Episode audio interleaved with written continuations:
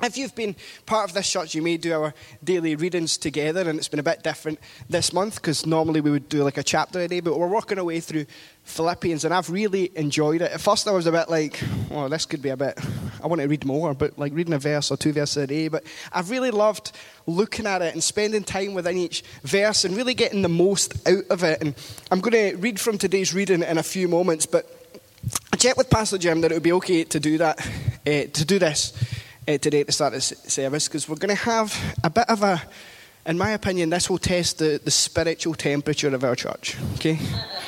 This question, it might get a bit divisive, but that'll test. Uh, we're all about unity, so we're all friends here. But basically, my, my question is this, and I want a response, so I'll explain the response in a moment. But my question is if you are out for dinner and it's a two course menu, everyone has a main course, but you can have a starter and a main, or you can have a main and a dessert. Now, don't overthink it. The menu has everything you like on it, so it's not like, oh, it depends what's on the menu or depends how I'm feeling. Generally speaking, what I would like you to do, if you would have starter and main, I would like you to stay seated. If you would have a main course and a dessert, I would like you to stand if so. Okay? Now, everyone who's currently standing, I would like you to make an orderly queue and please leave through the. But I'm just kidding. just because, in my opinion, you're absolutely wrong. Uh, I'm glad the majority agree with me. Starter. I mean, I say that as if I'm like this food connoisseur. Really, I just like dessert. Like, I like, sorry, I like soup. So, see if I go in and there's no soup on the menu, I think, is this even a real restaurant? And when it comes to dessert, my favourite dessert is vanilla ice cream. So, I'm probably the most boring person ever. But that was just for a bit of fun and to get you on your feet uh, a little bit. Well, some of you who are incorrect. But the reality is, it's funny because my message title this morning, ironically, is called The Proof is in the Pudding. The proof is in the pudding. Now, that's a phrase that pretty much means the evidence speaks for itself, as in, when you see it, well, it's clear that the proof is in the pudding. But I want to read from Philippians chapter 2, verses 19 to 24, and it's Paul writing to the church in Philippi, and it says this If the Lord Jesus is willing, I hope to send Timothy to you soon for a visit. Then he can cheer me up by telling me how you are getting along. I have no one else like Timothy who genuinely cares about your welfare. All the others care only for themselves and not for what matters to Jesus Christ. But you know how Timothy has proved himself like a son with his father. He has served with me in preaching the good news, and I hope to send him to you just as soon as I find out what is going to happen to me here. And I have confidence from the Lord that I myself will come to see you soon. And we'll stop there. So, Paul is writing to this church in Philippi that he really deeply cares about. Clearly, he has a really strong personal connection with them. And he's talking about this young person within Paul's sphere of influence called Timothy. One of the people on the journey with him, one of his prodigies, his disciples, even though he's, he's probably one of the ones he wrote about when he says, Well, follow me as I follow Jesus. And Timothy has clearly been with Paul for a while, and he's proved himself that Paul now is able to send him on assignment. But there's three things that I notice in this passage about Timothy that I think really can speak to us that we should try our best or hopefully reflect in our lives as we follow Jesus in order that we can become more like him. Because I want us to be a church, I want to be a person who people can say, well, the proof is in the pudding. Look at David's life and it reflects Jesus, hopefully, or at least hopefully always growing in that. And the first thing I note here about Timothy is that he was selfless. Timothy had a genuine care for the church. It wasn't about Timothy, but it was all about Jesus and others. Timothy wasn't arrogant. He wasn't someone who thought, well, if I do this, then I'll get more back. When you have a genuine welfare for someone, you don't really care about, you give to give, not giving to get. See, you see, you can't be selfless and not be blessed. That's, I mean, we automatically get more back from God when we give to Him. Like, that's just how the maths works. I can't explain it, but it does. But it's not the motivation, it's not the heart behind what we're trying to do. You see, the blessing that comes from putting others first and living selflessly is far greater than any blessing I could get from my own selfish desires. You see, I remember a long time ago, and this is going way back, and it was a real challenge to me. It was, as God, I believe, reminded me of it. But we used to have like our church awards nights where the year we would honour people and there was one particular year where everyone got to vote and there was different categories and it was hilarious because it was like the Oscars and you genuinely sat at tables and you thought you had different hosts and we didn't know who the nominees were, well the leaders obviously, and the church did at the time and so it would be the nominations are and you would sit and you don't think anything of it. And I remember it was, it was quite funny. Um, so we're sitting at our table and it's the Faithfulness Award and I was like, that's an award. And so then the nominations get read out, and there's people like Auntie Mima, Owen Pearson, and then my name got read out. And I was like, what? like, genuinely, I was completely shocked. I didn't win. Pastor Jim, so was I, and uh, clearly he didn't vote for me. Uh, and, um, but I was genuinely shocked. And the, the, the award went to Auntie Mima. Now, if you never ever met Auntie Mima, she's like, if she'd been around when the Bible was written, she would be in Hebrews when it talks about the heroes of the faith. Like, she would be in there. And so, to, and I was like, what even? Shouldn't have even been nominated. Like, come on, church, do better. Why are you nominating me? But then the next award was um, the Lifestyle Award, and it was split into age categories. And again, I got nominated, and I was so shocked. I didn't win again. I was like, Okay, now I'm feeling a bit like Leonardo DiCaprio at the Oscars. I'm nominated, but now But I'm just kidding. I didn't expect to win that either. It was an incredible honour to be nominated. And I remember, then came the Selfless Award. Now, the person who won the Selfless Award was a guy called D. Masifa, who's probably one of the nicest people you've ever met on planet Earth. I'm not joking. I mean, he is, honestly, he would like be tired. He would oh, come off night shift and would come and sit, and it was just like the nicest person. But again, I was nominated, and I thought, what is going on? But then God reminded me this week, and it was such a challenge because I'm not bigging myself up. I know that's probably what it looks like, but I'm really not. But He challenged me this week to say, if the church was to vote now, would you still be nominated? And it just cut through all of the, the memories to be like, and it wasn't about being nominated, but it was just that challenge of, does my life reflect selflessness? Because when you live a selfless life, it impacts other people. People can't help but notice it. Right now, you're probably thinking of people who have been selfless in your life, and you think it's impossible to ignore them. Then we had the Enthusiasm Award, and I did win that, so that was that recovered me. Woohoo! but but I was just remembered thinking this week about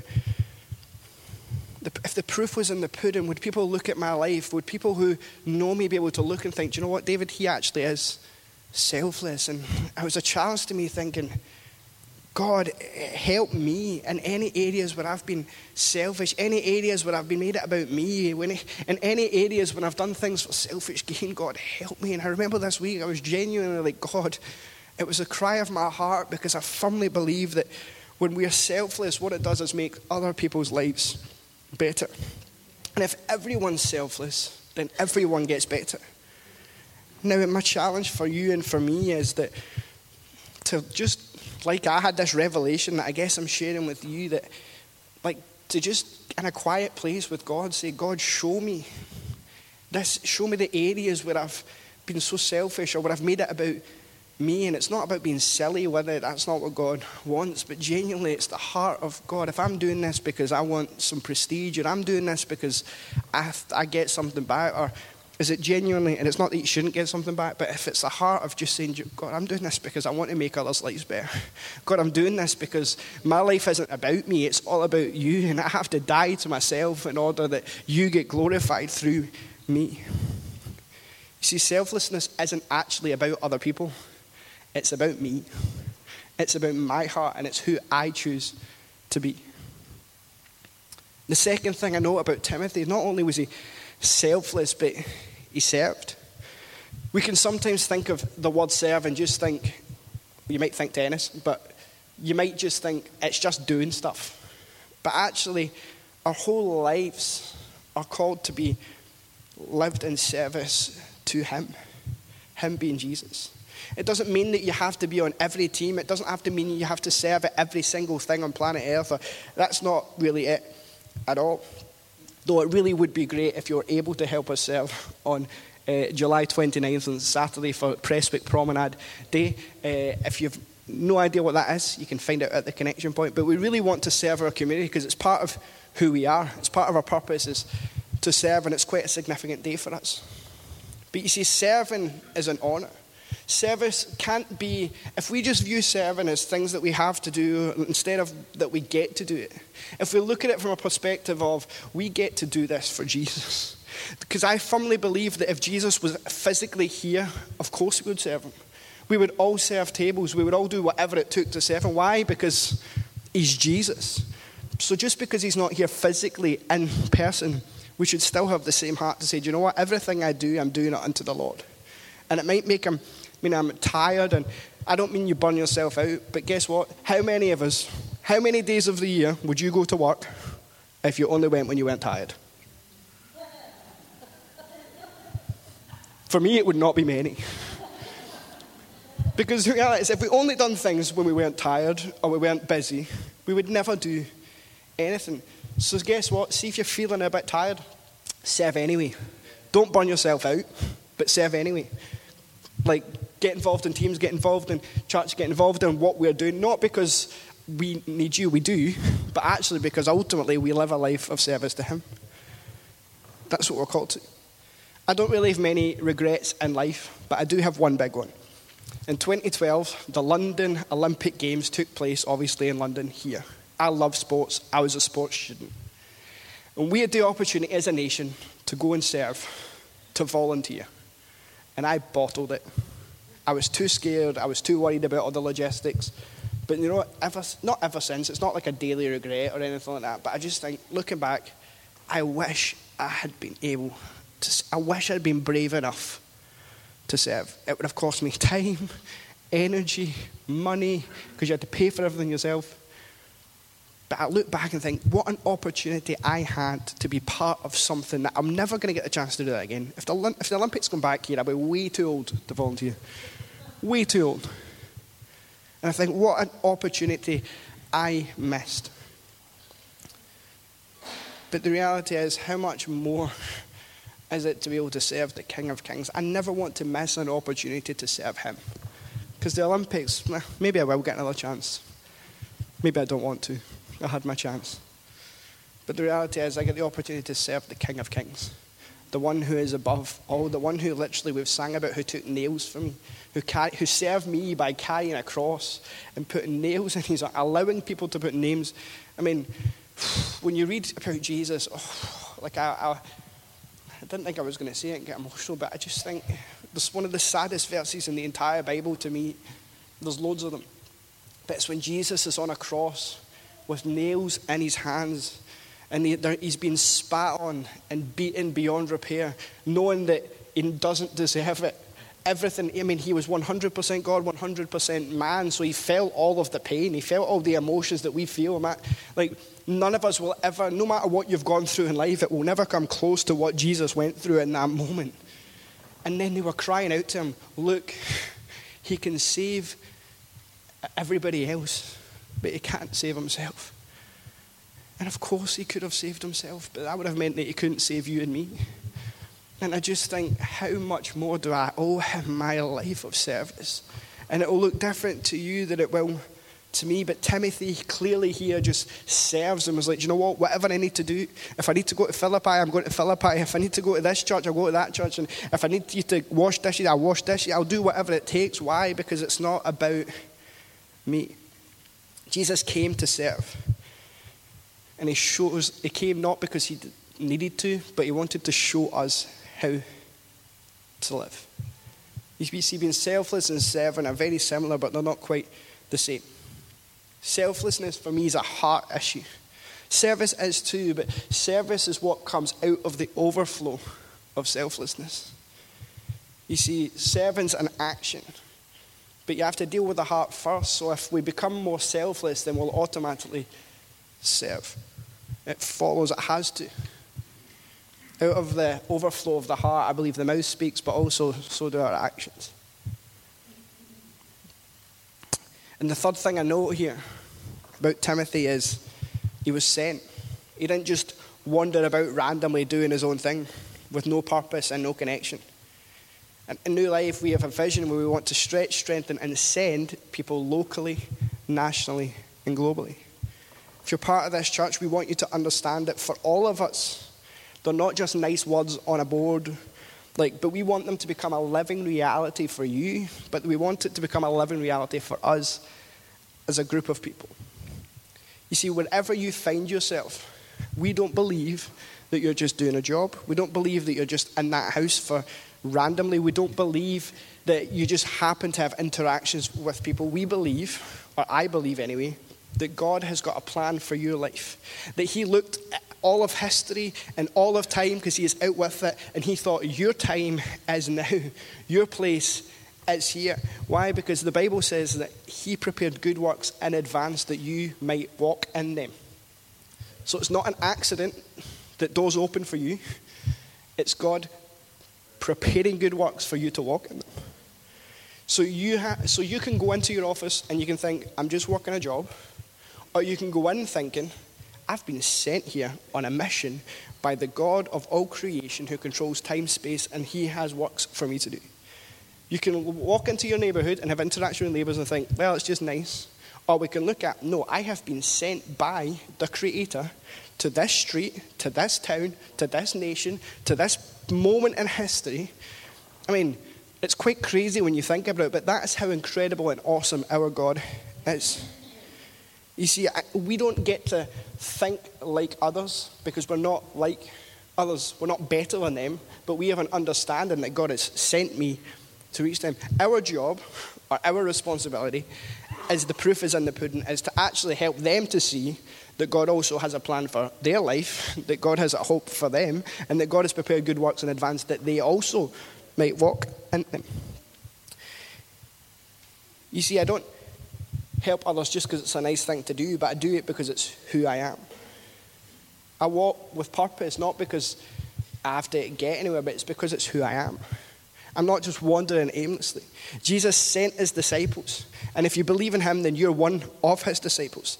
And the same goal that God put on them to go into all, like Jerusalem, Judea, Samaria, and the ends of the earth is the same call that has been put into you and I to go and make disciples, to go and serve, and to go and tell others about Jesus. How many of us, and myself included, this is probably the most challenging part of all of it is we can so easily slip into a mindset of just going through the motions of life. Like we can meet friends and we can have a great laugh, but we never actually really get Jesus into the conversation.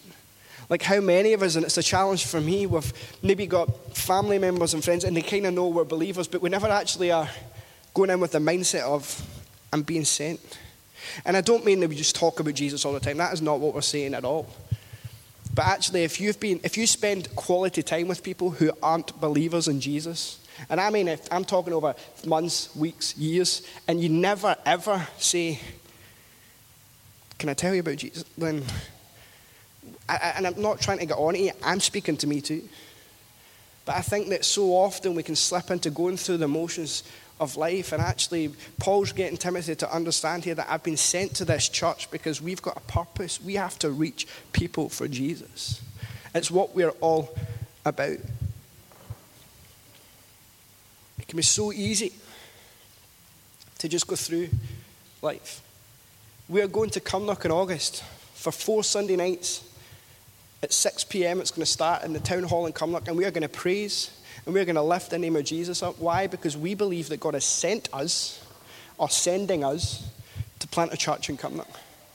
And there's going to be ups and there's going to be downs, but the reality is, He is sent, He's not sending me, He's sending us. We're in this together. And it's going to cost us time, it's going to cost us energy, but we're going to have to be, do you know what? It's not about us. We're going to be selfless. We're going to serve because we've been sent. And we are believing that there's going to be lives impacted in that town and the surrounding areas for the name of Jesus. Not because we are brilliant, though oh, you guys are, but it's actually because He is so powerfully and He is in control. And as we just live our lives to serve Him, He'll, he'll move. It's what He does. We've sang on about who He is and what He's done. But I'm believing that the best is yet to come. And so get ready for that. We want as many of you there as we can. But the worship team can come back up, and uh, I'm nearly finished, but I'm going to explain my t shirt now. So, my t shirt, for any of you who don't know, they're not actually a real team, but this is the Mighty Ducks. Because we've had some Rod Stewart references, we've had some High School Musical references, but I couldn't think of any songs about Proof in the Pudding, so I went movies. But this is a Mighty Ducks top. Now, the Mighty Ducks, I think there's a team called the Anaheim Ducks who are a real team. The Mighty Ducks were not real. They were like a 90s movie. This was like me growing up watching the Mighty Ducks. Now, I will not hear a bad word said about the Mighty Ducks. I know they're terrible. the production quality is not great, the acting's terrible, but I grew up with this. I have a bond with the Mighty Ducks. Now, if you don't know anything about the Mighty Ducks, then I'll pray for you afterwards. But the Mighty Ducks were. Um, the Mighty Ducks basically are a bunch of misfits. Like, they're a bunch of teenage kids who are rubbish at ice hockey. And their coach is a former like, ice hockey player who gets into trouble with the police and he has to go and coach this team as part of his community service. And basically, my favourite player was a guy called Adam Banks. That's why his name is on the back of my jersey.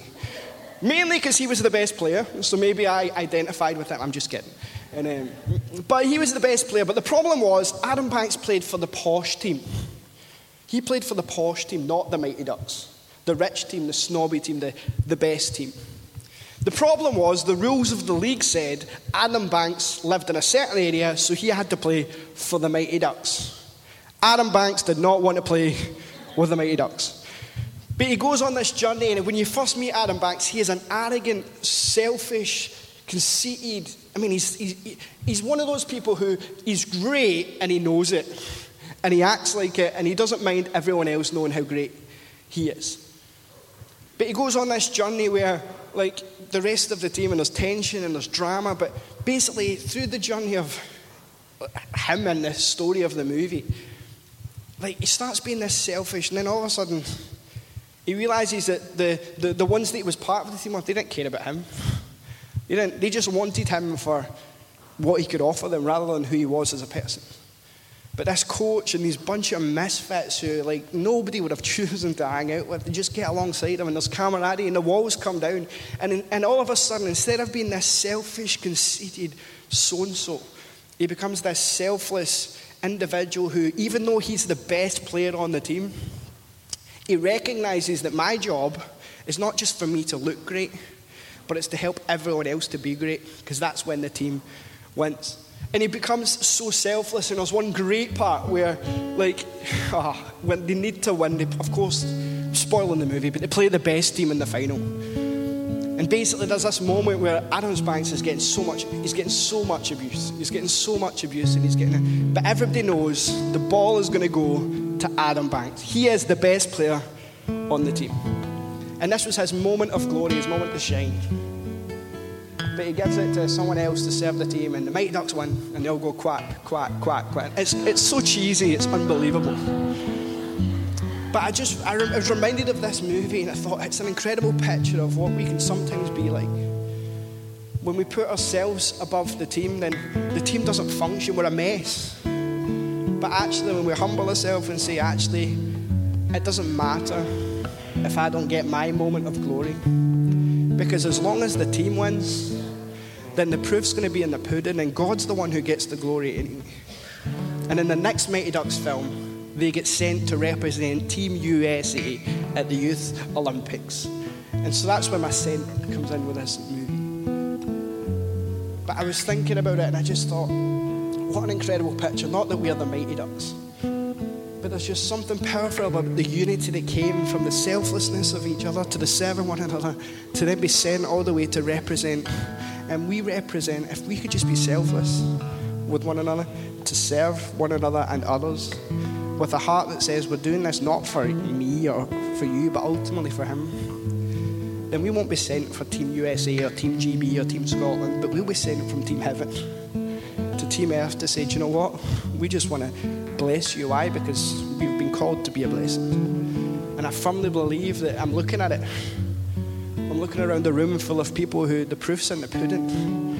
You're not here by accident, but you're here because God's moving and because people have been selfless and served faithfully for years and years and years. And the challenge for all of us is to just, well, I'm just going to keep I'm just going to keep being selfless as best I can. I'm going to keep serving as best as I can. And I'm going to walk with that purpose that I've been sent by heaven for this moment in history in order that people can know Him and find freedom in Him. Can we all stand if that's okay? I'm just going to pray for us and then we're going to close in worship.